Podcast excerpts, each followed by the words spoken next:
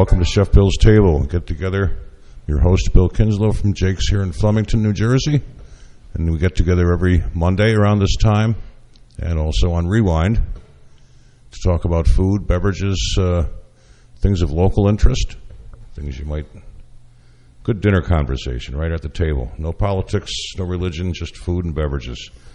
Uh, got a nice uh, show today. A couple of local gentlemen, local businesses here in the area. Pete Nirchio from Black River Spice and Tea Company up in Tewksbury, and Caine Fowler from Skunktown Distillers in Flemington, right on Minneakoning Road. New business starting up here. And these two are related. If you think about distilled spirits, especially now with the, uh, the boom in craft distilling and craft brewing, uh, there's a use for Pete's product, the bulk herbs and spices. And tasted a couple of things already, and it's amazing what will go into spirits and beer. We're going to talk about the spirits today. Caine's uh, come up with some nice, uh, unique items, but we'll go through the process and uh, how these two businesses relate as far as supplying it's a it's B two B type thing, but also the use for your herbs and botanicals in distilled spirits. After all, flavored vodkas are out there and all kinds of uh, interesting things. Gin, obviously the first flavored vodka, if you think about it. And we'll find out what Caine does, how he works his magic with uh, Pete's product. Morning, Pete. How are you? Good, Bill. How you doing? All right, Caine. Nice to meet you. Nice to see you. Same here, Bill. So, um, distilling. What made you get into that, Caine? Get into the distilling business? Um, well, the, the story is kind of simple. We were around a campfire, like many good ideas, and uh, had a few too many, and said, "Let's figure out how to make some liquor for ourselves." And uh, that was the inception of what is now Skunktown Distillery. So, was it started as a hobby thing, just for your own It was use, just or a, a, a- almost a personal uh, challenge between two friends of, "Hey, can we uh, can we make this happen? Can we figure out how this all comes together and, and makes a good product in the end?" okay? Um, I guess a lot of good ideas start that way, right? Exactly. And Pete, from your end of it, you were the one that brought Caine here. How does your spice business relate to the distilling business? Well, it's an interesting story. I was at one of the leads um, meetings, and I was uh, talking to uh, Ann Thornton, and uh, she, we were discussing uh, where you could use herbs and spices, and she said, "You know, I've uh, I've been to the Skunktown Distillery, and she says, they, you know, that might be a, a good place to." Uh, to go see if they're interested in herbs and spices, and and really I had no idea. I, I guess I did have an idea, but it just didn't click. and then all of a sudden, uh, just looking into it, it, you know, distilling and brewing too. The two use quite a, a bit when it comes to herbs and spices. So, Caine, uh, basically on distilling now, do you use your? T- t- there's two types of stills out there. If you uh, explain it to the listeners, the, the column still and the pot still. What's the difference? sure. Column still and a, and a pot still. I'll call them a reflux still and a, and a pot still. Um, the, the really the, the difference is um, what product you're going to make and what proof you're going to get off of the still. So a reflux still is continually um, vaporizing and condensing the alcohol as it climbs through a tall column. Uh, that ends up putting off a product that can be in the range of 190, 195 proof alcohol, which is the, the requirement by the feds for, for vodka. That's for your clear spirits. You, you want that higher proof. Yeah, well, it's it's um, for a flavorless spirit. Flavorless, so the right. higher proof, the more pure the, the alcohol. And when you Um, come off at 140 proof, it's more with the it's got more amino acids, more flavors in the it. that are- congeners that they call Exactly, the flavor the elements. congeners that are that are coming off of a pot still, which is a more simplistic and a lower lower temperature, lower proof still. Okay, so you're so say when you're doing vodka. So uh, when people say triple distilled vodka, Yes, I, I love to hear these things. Um, I'll, I'll be quite honest, and I do it in the tasting room many times. That's a marketing term. for, for me personally, being in the industry, um, when you say triple distilled, 99 times distilled, um, there's no way, unless you're sitting in that distillery and watching every single batch, that you can confirm that that thing is being run and then taken off and rebatched into a brand new run. And when you're getting into large commercial sized distilleries, they're not even doing batch distilling. They're just doing continuous run distilling that never shuts continuous down. still, yes, yeah. So, so refluxing multiple times is a matter of calculation, and once you get into calculations, it becomes a marketing term in my mind. It's I, I could say something easily, but I'll say I put it through my still enough that I get it off as vodka, and it's vodka that you're going to appreciate. As long as it's at that right proof, I mean, by doing it over again, are you going to get? What, are you going to get anything better? No, you're not going to get that much better. That's why whether you've if you have to distill something 110 times to get vodka off of a still, um, come on over and I'll teach you how to use your still a little better because we can save you some energy. You know. So, but but you do use a pot still for other. For, for our whiskeys and our rums, we do use a pot still, and then for our vodka, we use a, um, a reflux or a column. and that's where you take, as, as from what I understand, the uh, it's in thirds. Kind of the first third you set aside. You take the middle third, and then the last third. Those two, Yeah, first and third, get redone. That's correct. There's uh, what we call heads, then we call hearts, which is the actual alcohol that you'll drink, and then the tails, which have a whole bunch of amino acids. And the tails and the heads, they're not exactly one third, um, but they're a proportion. Well, that's for the distiller to find out too. You've got to. Exactly, and, and the still. You have to work with the still and really get tuned in. Like So that's the real the, the craft part of it there with the pot distilling. So, and when you're making gin over there, I'm just you know curious. So you're going to still distill your gin, the high proof off the column We're- still. We're essentially going to use our vodka base um, because it has to be a neutral spirit, and then after that, we're we're going to actually infuse it in some of the spices because we're using some really mild spices in some cases that just wouldn't come through through a gin basket getting distilled. The gin head, it. right? So you Yeah. normally you would distill it again and let the heat, the vapor. Go right through Extract. the spices and extract on the way, which is a, a perfectly fine way of doing gin. Another way is to soak directly in the spices that you want to have the right flavors of. So we do a combination to get the ideal product. Because that's what they used to call bathtub gin, right? Yeah. When you Yes. just you took that really Juniper lousy, berry. bad tasting alcohol, and they had to color it up a little bit, and you had your you know cut it with the water, and it was in a bathtub apparently because that's how you could.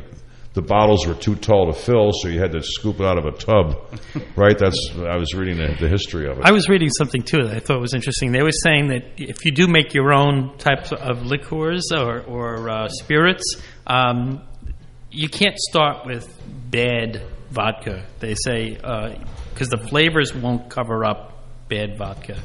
So you, you you have to start off with quality to make good quality flavored products. I'm not That's sure. That's true. That's Is true. it- There's there's always cheap ways to get uh, cheap vodka to taste better.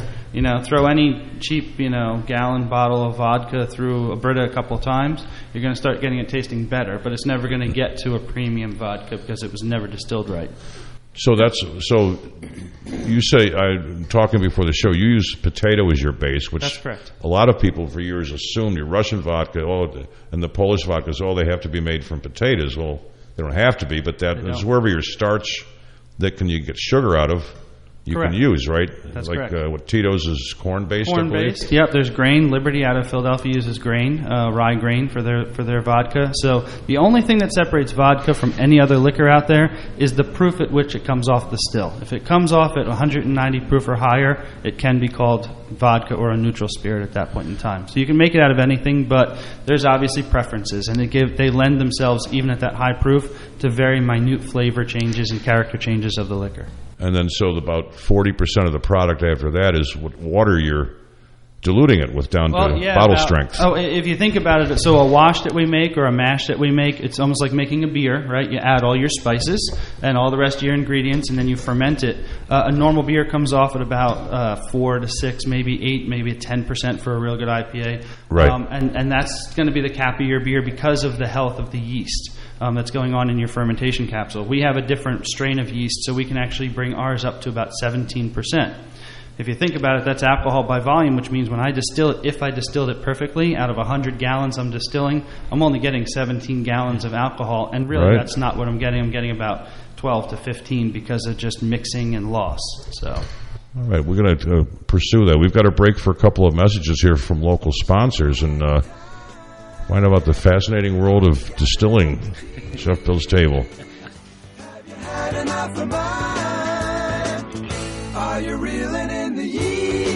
You're listening to WHCR DB, HunterdonChamberRadio.com. Brought to you by the Hunterdon County Chamber of Commerce, the voice of business.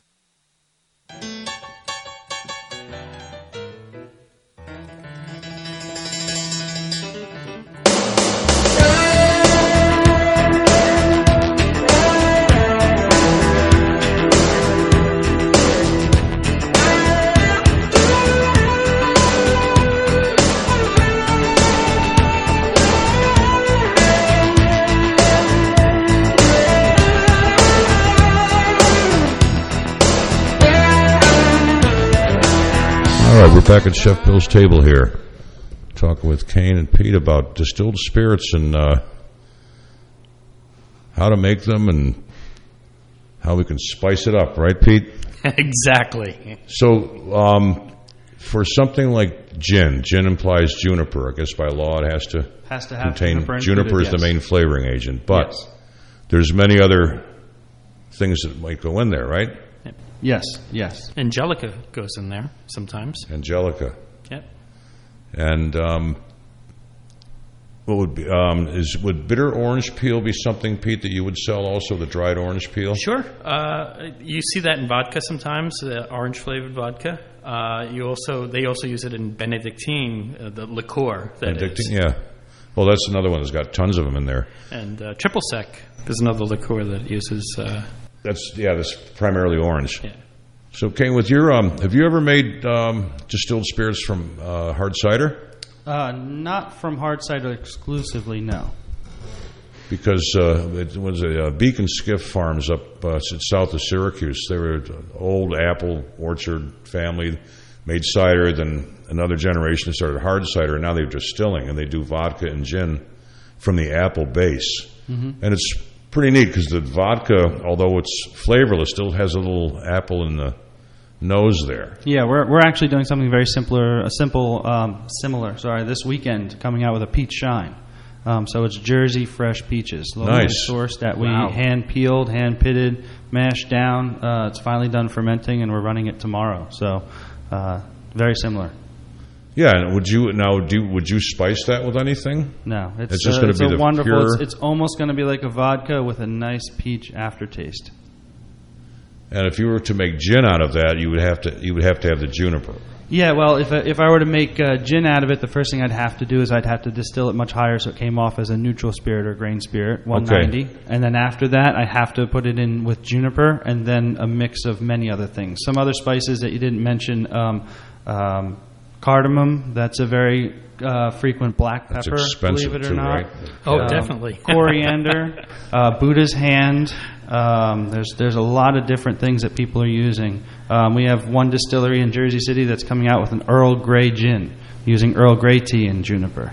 So uh, the the gin world with the craft uh, distillery world is really booming. Oh, it's bouncing back big time because gin was, uh, Yeah. you know, vodka just kind of displaced it for years. Latest um, latest federal numbers are that we're opening in a nation a distillery or something distilled spirit um, related one per day across the nation.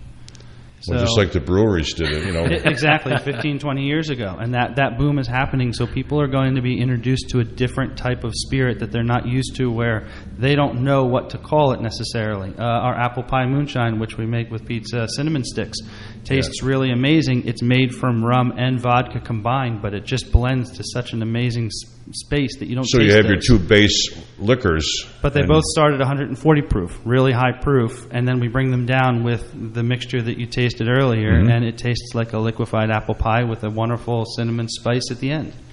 And that's that's what craft distilling is about. Like any craft industry, we're going to change the rules a little bit and, and make you think outside the box. And uh, we can't do it without a great spice base. Yeah, people are looking for, for more flavor in things. I think you know. I, I never, you know, the clear, you know, the clear distillate fine. You want vodka to be flavorless, but now flavored vodkas. I, you talk about one a day as distillers. We we get probably one a week comes out from the mass producers. Somebody's always coming up with a new flavor of vodka. You know, it's interesting. I was reading something along the lines of, of uh, flavoring um, spirits, and, and it turns out that uh, historically, when, when spirits got started, uh, people were flavoring with all kinds of stuff. And what happened was someone said, well, okay, enough is enough. We have to define what gin is. We have to define. And they start cutting stuff out and said, you can't use this, you can't use that, you have to use this. And what's happening, it seems, is people are saying, well, you know, why do we have to just stay within the box? Uh, what what the standard was, you know, was created to be, and this probably happened a lot in the 18th century and the 19th century. And and they say let's experiment. And I, I see that in in, in uh, Skunktown where they're experimenting. Well, at least in, in the United States, product identity is the big thing with the name, especially the food world.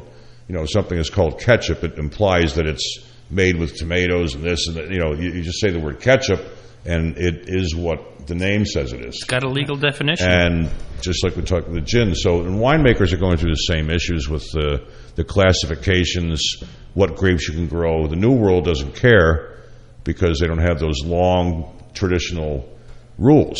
Correct. And now the Old World wineries, they're- they're starting to bend a little bit too because you want to compete. So your wines that would never, grapes that would never be allowed to be a classified wine, for example, in, in Burgundy, might now somebody might say, you know, the heck with it. I'm, I don't care about. I don't want to plant Pinot Noir. I want to plant something else. I'm not going to call it Burgundy. I'll call it just red wine. Yeah, and, and we're also learning that um, look at the local wineries around here. They're making excellent wines, uh, very table ready wines that you don't have to challenge for. So you're not just looking for California and Italy for these great wines. You can now say, Hunterdon County is proud to have a local winery that's making exceptional wine that we love to put on our table. And I think with the two breweries in town and with the Yeah, with two distillery, breweries now, uh, distillery we're, we're complete. We can fill out your entire liquor cabinet without leaving the county. Well, you know what's nice is uh, the, this return to local product also. Yeah. And the craft distilling and brewing is allowing us, and we have a coffee roaster near here now. Beverages, you know, I mean, it was always, you know, closer to the home is better. You're using product that probably, you know, well, let's say barley, for example, which is a lot of your whiskey bases. Barley's kind of, a, isn't it a cover crop Mm-hmm. More or mostly? Yep, it's good. For, it's good for the soil. You should actually do barley instead of throwing, you know, corn in the ground every year and, and, and killing the soil. We could get back to a little rotation, but now you have an outlet for that barley Correct. Correct. because and then It's okay, your product, brewers yeah. and distillers could use that. Would you work with a brewer taking maybe um, the brewers? Do they buy the the mash? They buy the malt a lot of times. Um, some of them do, but I know both of our local ones. They make it themselves out of local um, ingredients. But we are working together with both of them. So we're we take our, our oaked rum that with the chips that we oak it on, and then we give it to them, and they put it in their stout beer. Oh. and they finish it with a Yeah. stout beer and things like that. And they're working. Uh, one of them is working on giving me an IPA that I can then distill and see what happens with that. So it's it, it Well, I really saw they had a they had a would there be, they had a whiskey they have a whiskey cask over there in their. Uh, yes they Lone did. Eagle does. They were putting some there because that's Mm-hmm. another thing now.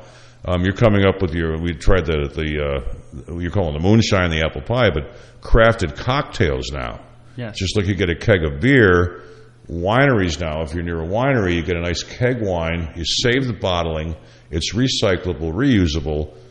Um, and cocktails the same way. So you get consistency. It's all mixed and put your herbs, botanicals. You've got your oak, whatever you want to say, Manhattan. And uh, I was thinking, you know, I was going to ask you, you should make your own. Uh, would you make a bottled martini with a bunch of botanicals that was already maybe 50, 60 proof, about you know the proof of a good cocktail, Right. and ready to go. Just It's- keep it cold. It's certainly possible. It's, it's where places are going. Some places are starting, and we do uh, with our apple pie moonshine you tried and a ginger beer. We make a Skunktown Mule. Okay. Uh, so canning canning that would be very easy. You know. Uh, it's when you start, yeah, when you when you are breaking, thinking outside the box a little bit, you have so much more freedom. Yes. You know, Yeah. chefs We're- doing it with food. You know, you still need your base though. If you didn't know how to properly distill, none of this would matter. That's You can't just go off and say, "Oh, I'm going to just and, and make you know less than desirable things." Just like with herbs and spices, what Peter said. You know, you can, you can get the stuff that's sitting on the shelf for Regional years. cuisine is always about what grows locally. Yes, And so, by the same token, you know, distilling, regional distilling, is about what's available locally, and uh, you know that, that it shouldn't have to be something that's not available and you have to bring it in. Uh, that's that's how you get variation. Is each each area uses the ingredients indigenous to the area, and they come up with their own uh, spin on vodka or uh, rum or whatnot. And the same with foods. You know, like um, you have uh, how many kinds of curries are there? You know, because they the base is the same. They use the cumin, they use coriander, There's, whatever. yeah, some But- consistency, But, but- then the, the minor components that kind of take the overall flavor in a certain spin are indigenous to that area where that particular curry comes from. And we're discovering that as we get more aware. And you know, it used to be our curry powder was just all right. That's Indian food, just like uh, you know, chop suey was Chinese food. Was, as long as it has soy sauce in it and ginger, then it's Chinese. And of course, you find out. Well, Italian food is like that. When I started, you know, early on, um, everybody thought of just you know the spaghetti houses. but you start exploring all the regions. Every region Oh, is different. It's, the wines are different. The food's different. So yeah, the freedom that we have, but also you need the discipline of good technique, which 100%. you're saying is you know um, funny. You mentioned that the chips for the aging. So this was probably the point of contention that people wineries have, and uh, so aging in barrels Yes. is um, like Scotch whiskey, 15 year, 20 year, Mm-hmm. hundreds, thousands of dollars a bottle because you have loss, you have your money tied up. Correct. So you're a proponent of doing something a little bit quicker. I- I'm a proponent of both. I'm a proponent of what works for business, um, and and you're going to see a lot of craft distilleries. They start out with wood chips, um, oaking on chips, things like that, um, to get your first one two years worth of business running. Okay. And then you come out with a premium product that's you know you, you also it's very tough when you're opening any new business to say here's my premium product unless you've done a ton of marketing have oodles of money behind it and, and everything like that. It's tough to come out with an 80 90 dollar bottle of liquor uh, straight out of the gate. Um, it's much You've got to easier- build a little bit of trust first. Exactly, and Right. that's and that's why we came out. A lot of people have even asked us, you know, Tito's does vodka. Why do you guys do more than vodka? Because right now we have uh, six products. We're about to launch our seventh. I was surprised when Pete said you were coming. I went to your site. Wow, these guys are working here. Yeah, yeah, You know? but it's it, it's one of those things where um, you know it, it was a fun thing for us. We had fun with it, and because we had fun with it, we didn't put it down. It didn't stall. Um, we just kept being uh, you know very um, artistic in, in our approach, and and it created wonderful products that were were new. They were different enough that people could say this was definitely from Hunterdon County or definitely from Skunktown. It's not your on the shelf vodka. Um, and so why stop if we have that success? Why limit ourselves to a, a vodka or a rum? Because most families have rum drinkers, vodka drinkers, gin drinkers. So if we can cover them with a quality product, then we're going to. If we can't, then we're not going we're not going to release the product. Because one thing that that having grown up and lived my whole life in Hunterdon County, quality is the number one thing to, to all of our, our people that live here and do business here. So that's what we're going to put out is, is good quality. Um, and it's been successful so far. Yeah, the, and the other um, thing I find was I remember we had the smokehouse in town, Jugtown Mountain Smokehouse. I used to buy stuff from them. Then they got they outgrew their facility, and then distribution seems to be the big stumbling block. I know for the brewers, the wineries. Besides the legal aspect of it, we have a three-tier system here in New Jersey. But producers, you know, you're allowed to sell directly. As, as craft distillers and liquor uh, and, and brewers also, they can do direct uh, distribution. So we do direct distribution uh, right now, and we're succeeding, and we're growing our sales force. So we, we keep on going. We haven't hit our ceiling yet. And that's where you, are you allowed to ship um, the We can't carrier? ship, but we do work with a few liquor stores locally that do have um, the right permits to ship globally. so they can do it. Okay, So they yeah. can do it, yeah, on our behalf, basically, and we drive our customers to those. So what you find is, you know, of course, you're you're new, but once you're here and you get your tradition, your people will leave the area and still want that product from their local area. Yes, pork Yeah. roll, right? Yeah, well, I'm from Syracuse. I'll still buy a Hofmann hot dog. They, you know, Wegmans has them because they're based, you know, out of Rochester. Mm-hmm. But I'll seek those products that I grew up with. Yeah, and I, I learned a great lesson when I was younger. I, I grew up in Sergeantsville, uh, which is originally called Skunktown. If anybody, any of the listeners, That's where the know. name comes That's from. where the name comes from. That was And- one of my questions. I was gonna, Okay, and, and and you might know, being in the world of, of foods, um, there was a great butcher shop down there called Maresca's, owned by two brothers, originally owned by their father. And you would actually go. There there were stories in, in New York Times and, and, and high quality magazines of people would go to Virginia and know the taste of Maresca's meat and say, This is from that butcher shop up in Sergeantsville, New Jersey, isn't it? So, yeah, they'll move out, but they'll still keep that connection, and other people will, will start to bring it. That's, that's the organic growth of, of business.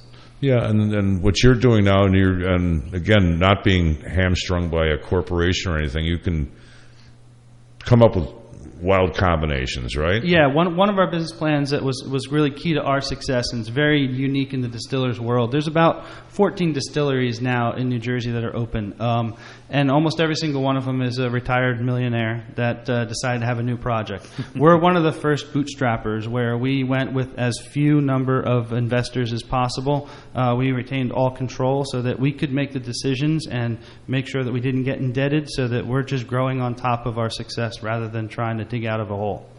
And uh, it's we've already expanded our tasting room once in the six months Wow. that we've been open, and uh, we're in talks to see if we can expand it more in, in 2018. So you're, you're you're having no trouble selling your product. Not not at all. Actually, we've had about three or four weeks in a row where we, we sold out of almost every one of our products and had to scramble all week long and, and schedule everything so it would all ferment and, and distill on time. So and work with Pete to make sure he's got product so that he's not holding us up. Oh, I I can't see that happening. Not on He's my got- side. He's, he's got. He's, No way, right? no way. uh, Pete's got a. He's got a. He's got a nice warehouse full of. Uh, Absolutely, I've got I've got a warehouse full and a truck that I can fill real quick. So humidity control and temperature, temperature control, control, right? yeah, it's all You know, and people don't matters. realize, you, you know, every step along the way, especially with a craft product, the product's been taken care of a little bit better than maybe the mass quantities. Uh, we're we're way above even that bar. We hand peel every one of our potatoes for our vodka. We have an apple coring machine and we spin it so we can watch every single thing that goes into our product. The only two machines in our entire distillery is the um, food grade pump to move the mash into the distillery and the uh, FDA approved bottling machine. Everything else is done by hand. Labeling, capping. So you're bringing your base product, you're fermenting yourself. We're bringing our water in on the backs of trucks and tanks from farms down in Delaware Township, so it's aquifer water. That was one Every of my questions. batch. What's your water source? Because Yep, every single batch is from you know, the farm wine, wine, you don't beer and spirits. You need a lot of water. Yep. No, we manage it all, and then the wastewater, as much as we can bring back and irrigate back into the farms where we get our peppers and our, our other you know ingredients from. We work with it. Yeah, see that whole ecosystem thing, Yes. right? And that's what uh, because businesses, big business, to be efficient, of course, they use everything, but sometimes the cost of using it may exceed the benefit. Correct. You know, if, uh, like factory farming, they say, like, all right, you know, we we need the, the fertilizer, but we don't need it all in one place. I, and I do know? believe that we're starting to see in, in the uh, greater economical world that people are realizing that that worked for the bottom line, but it didn't work for the long term sustainability of our entire country. And we need to go back to something that's more eco conscious and sustainable. And that's why we even go as simple as using all electric so that we can eventually upgrade to solar and, and not have to Right, have get off the fossil fuels. Yeah, Yeah, get off the fossil fuels. And and if we're and, and I'm really working with the state and with Hunterdon County to see if we can be considered an agricultural practice because George Washington did it. It's it was an agricultural practice back in the day, and, Sure. and we feel it should be considered and and utilized as such, and be out in farms where people can appreciate you know the Garden State and and what it's all about and what it can produce in in our new era. Yeah, and uh, well, the, you know, the new ones, the, uh, the the new factory farms, the, the actually factories that are the hydroponic places now. I mean, those are very sustainable, and that's Yes. something where technology and old school can kind of come together Correct. and try to get the best of both, Mm-hmm. and um, bringing food closer to where the market is. Yes. So, um, yeah, it was the the water. I was going to. Um, oh, um, the sugar content of your the ma- I'm going to call it your mash. Sure. Right. Does that matter much when you're distilling? It, it does. Um, it doesn't matter. I mean, it, it matters in a distillery. It doesn't matter when we're distilling. Um, it matters in fermentation. And Okay. brewer will say the same thing. So your sugar is your yeast's food. So how much sugar you have in there is how much alcohol you'll result. And um, it's not one of those more is better because at some point in time, sugar will actually either get so overconsumed by the or yeast will get overconsumed by the sugar content that they can't survive, they can't produce, reproduce, or they've eaten and reproduced and created so much al- alcohol or ethanol that they've created an environment they can't live in, and so they die, and the leftover sugar turns to like a, a bacterial stale flavor. And so you have to get just the right amount for what you anticipate your yeast to consume, turn into alcohol at just the right amount so that it doesn't stress the yeast or hurt anything, because that all translates to flavors in the final product. All right, yeah, because I know the wines are normally that 14 to 16 percent. The yeast above that, the wine yeast get killed mm-hmm. because too much alcohol. Correct. And then you've got bacteria that take your, say, your grain neutral spirits and make vinegar. That's another set Correct. that survives on that and turns the and uses the alcohol as the food. Mm-hmm. People don't realize you're harnessing nature. I mean, it's bacteria, yeast, Yep. and uh, that's your that's your employees, right? Yeah, Most I mean, of some of the original uh, some of the original breweries they didn't even introduce yeast. Um, Troon down in Hopewell to this day, uh, my understanding, I haven't been there, but I've heard a lot about it, and they they're supposedly using open vat um, the, fermentation. na- the natural But yeast. there's a lot of there's a lot of craft brewers out there that are doing there that they just pick up the natural yeast that's in the air. They have a way to maintain it so it doesn't have a bacterial you know infestation. Right, you can't get a bad one in there. Right, then, yeah. and then you, and then you have your good beer. So well, there was uh, I forget which Hmm. um, uh, Belgian brewery it was. You know, one of the uh, monasteries, the, uh, the abbeys or whatever, um, and they wanted to redo their roof, but the roof had all the the uh, spores from the yeast, and they didn't want to lose them, so they saved the inside and they put a new roof on, but they saved the old timbers where all that they didn't want to lose that that natural yeast that they have.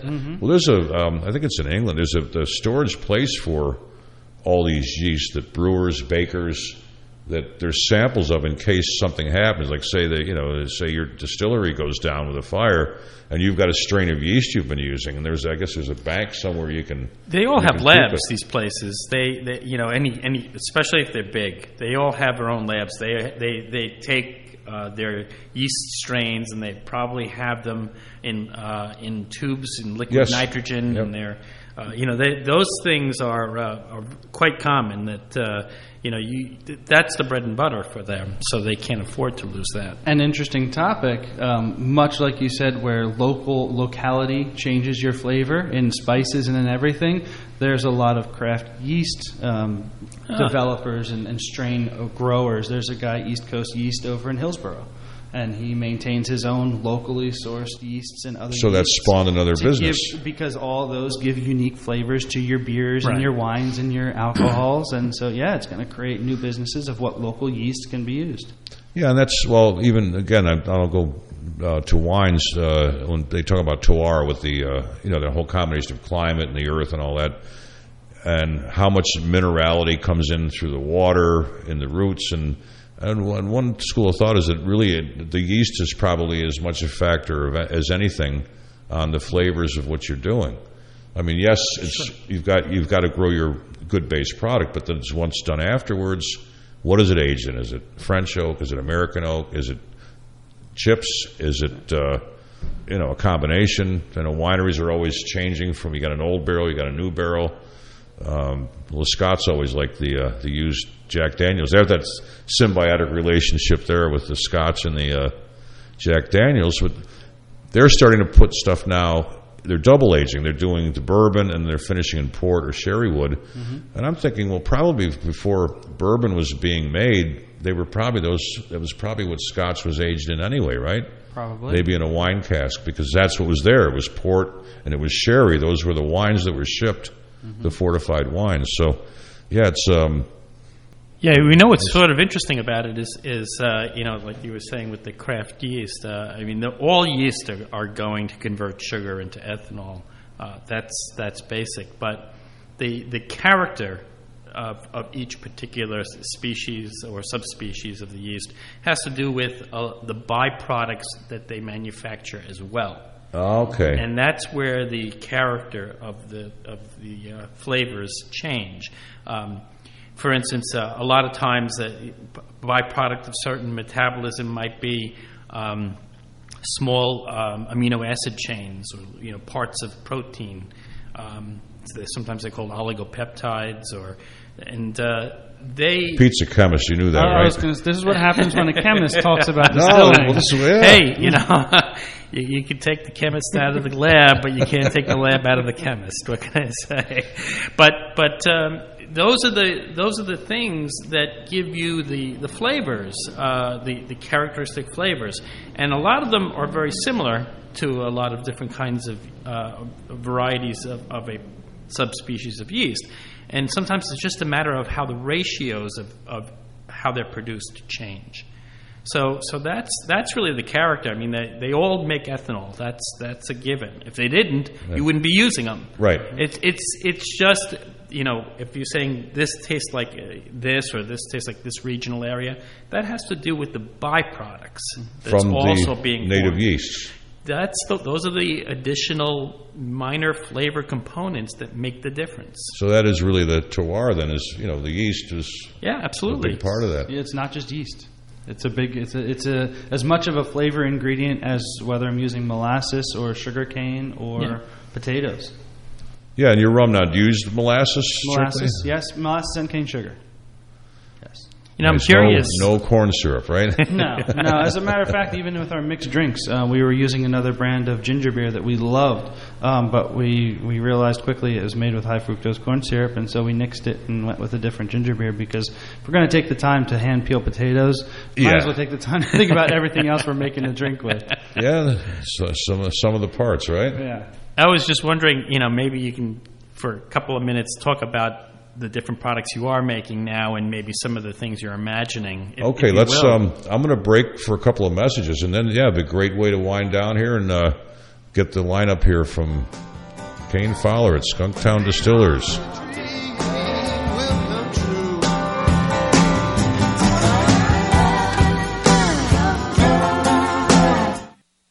You're listening to WHCR DB, HunterdonChamberRadio.com. Brought to you by the Hunterdon County Chamber of Commerce, the voice of business. All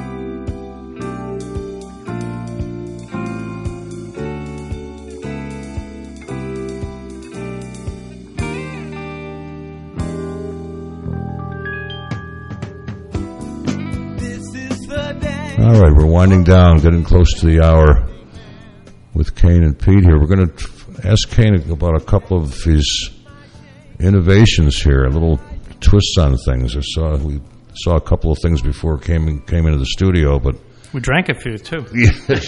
Pete, you're not supposed to say that. we tasted. Tripped and landed with your mouth on the cup. It's it's it's research. So, what are we making, and how did and and use some of Pete's products and uh, Yes, yes. So uh, our full line right now um, that's available is a regular vodka, potato vodka, as we mentioned. Um, then we take that and we actually enhance it by adding uh, the Carolina Reaper pepper, which is one of the hottest peppers in the world. It's grown on my farm down in Delaware Township, just outside Sergeantsville. Um, we temper it so that it's actually appeasable to the masses. It's something that you can put in a, a Bloody Mary um, and still have the character and the heat of the pepper without getting the full force. Um, we then take that as an example of what we do in our distillery, and we merged it with coconut water and a couple of olives, and we call it the Skunktown Original uh, Island Volcano. And uh, it's been so well received that uh, the Sergeantsville Inn now serves it, and a couple other local uh, restaurants and bars are working on on highlighting that. Um, so that's that's a great example of who would ever think to take a real spicy vodka, put it in, or a spicy pepper, put it in with vodka, and mix it with coconut water. But Coconut water. Okay. So, um, yeah, I was going to say sometimes because fat will help ease the. Yeah, they just they, they play off of each other. So you have the the, the Well, coconut start with a nice sweet. think of Thai cuisine, would you know?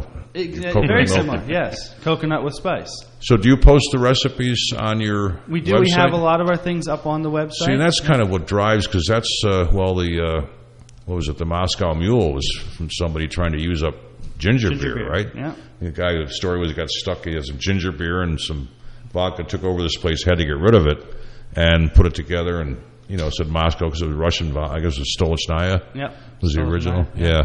it's funny, but yeah, the, the cocktail will drive those sales. Hundred percent. So- um, so we also have, uh, have a silver rum or a regular rum. We have an oaked rum, which um, you both tripped into earlier. Um, and the uniqueness about that is it's unlike a spiced rum or a dark rum. It's colored, um, but it's actually rum that's been finished with um, heavily charred oak chips. So you And- char the oak first. so we char the oak chips. What's the first, reason for and then- that? Um, so it's any any wood barrel that you would soak in, you would actually char the inside first. you Um, do with I know bourbon has to, right? They yeah, charred and, and first. it's, it creates a charcoal lining, Okay. which becomes, a, in essence, a filter. Yes. It, yeah. Yeah, and, and it filters carbon. some of those impurities. Okay, all right. Yeah, it's a, it's a layer of activated carbon. So that's that's what we do, but it also imparts a, a flavor. And in ours, it's wonderful because it's a campfire type of a rum. It's a, a smoky, a slight sweet. Some people said burnt marshmallow kind of a yeah, flavor the on s'more thing, right? Uh, yeah, exactly. and so straight around the drink, uh, straight around the fire pit. But you can also throw it in with, as you said, a ginger beer and make a great dark and stormy with a slight whiskey flavor to it. Eh, coffee. Yeah, definitely. wanna flavor I'll- coffee I'll with it? I'm a distiller. I'll put it in anything. It's okay. um, so the two rums, and then we have um, the apple pie moonshine. Um, again, tripped into that. So that's uh, Yeah, that apple concentrate, some great liquor, um, maple syrup, brown sugar, and cinnamon sticks. And if that doesn't make your mouth water, then stop by the, Well, the right time tasting of room. year for it now. You, Oh, it's- definitely. you- It's going to carry all the way through the end of the year because it, it goes great on vanilla ice cream. It'll go great into something that's pumpkin flavored. And then at the end of the year, we throw it into some eggnog. And it's just. It's That's right for wonderful- the- Yeah, winter, yeah, yeah. that's a good idea. Yeah. I So. have to try that. My wife likes that. She's always trying to find the one thing to put in eggnog. I mean, that might be it. That, that could be the likes- trick. It's Um, got all those nice uh, spices. Uh, Yes. Absolutely. Apple pie spices. Especially the cinnamon spice from Pete Yeah. at Black River. Which cinnamon do you use in that? Pete and I had a cinnamon The one that he here. suggested to me to use. He Okay. said, I know where you're going with the, this. cr- and the this crunchy what you one or the, the, the He's using the- Padang cinnamon. He's using Padang cinnamon, which is uh, those those those are the, uh, uh, the cinnamon sticks that I've been providing to Okay. him. But we can we can certainly, if he's ready to experiment, we can go with Celanese cinnamon, and we can go with uh, uh, Saigon cinnamon, and uh, you could. They, they all have their own flavor. I think. So remember we had Yeah, we had Celanese- that. We, we were here crunching We cinnamon crunching- sticks one time. and, and that uh, I never knew there was. You know, I thought cinnamon was cinnamon. I was just going to, don't tell the feds there's this many types of fe- cinnamon. I don't want to have to get the approvals on different different recipes. and then the final one that we have right now is a Thatcher's Rye Whiskey. Um, so it's a rye whiskey named after a local farmer that was one of the founding fathers of Sergeantsville. Um, next, it's actually coming out after our peach shine that we mentioned earlier is um, a golden gin. Um, so it's going to be a composite gin or a bathtub gin, if, if you'd like to give Yeah. it the discredit that it deserves.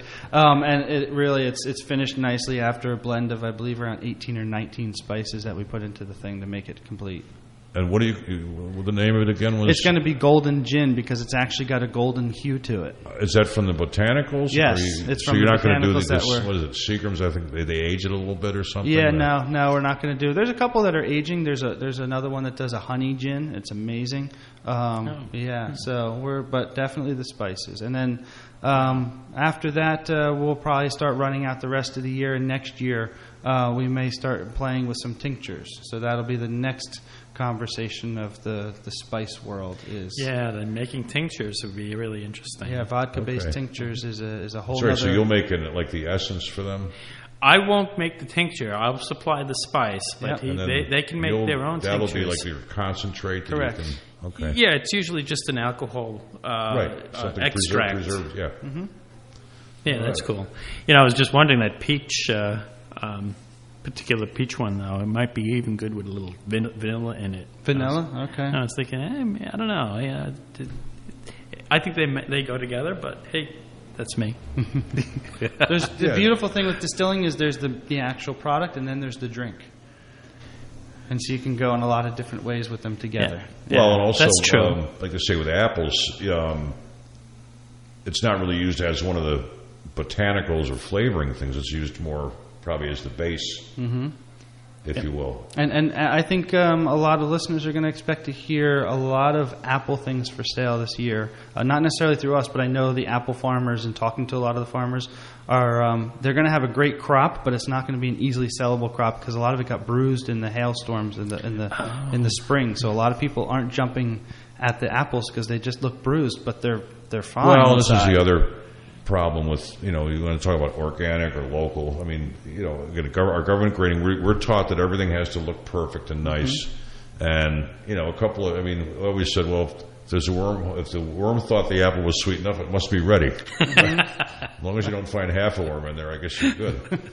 but yeah, so so say Melick's Farm has an excess of ci- say they're going to produce cider, so you know you could go and say, hey, you know, there's a base for me. You got sugar, mm-hmm. you know, and it's already fermented for you. Off we go.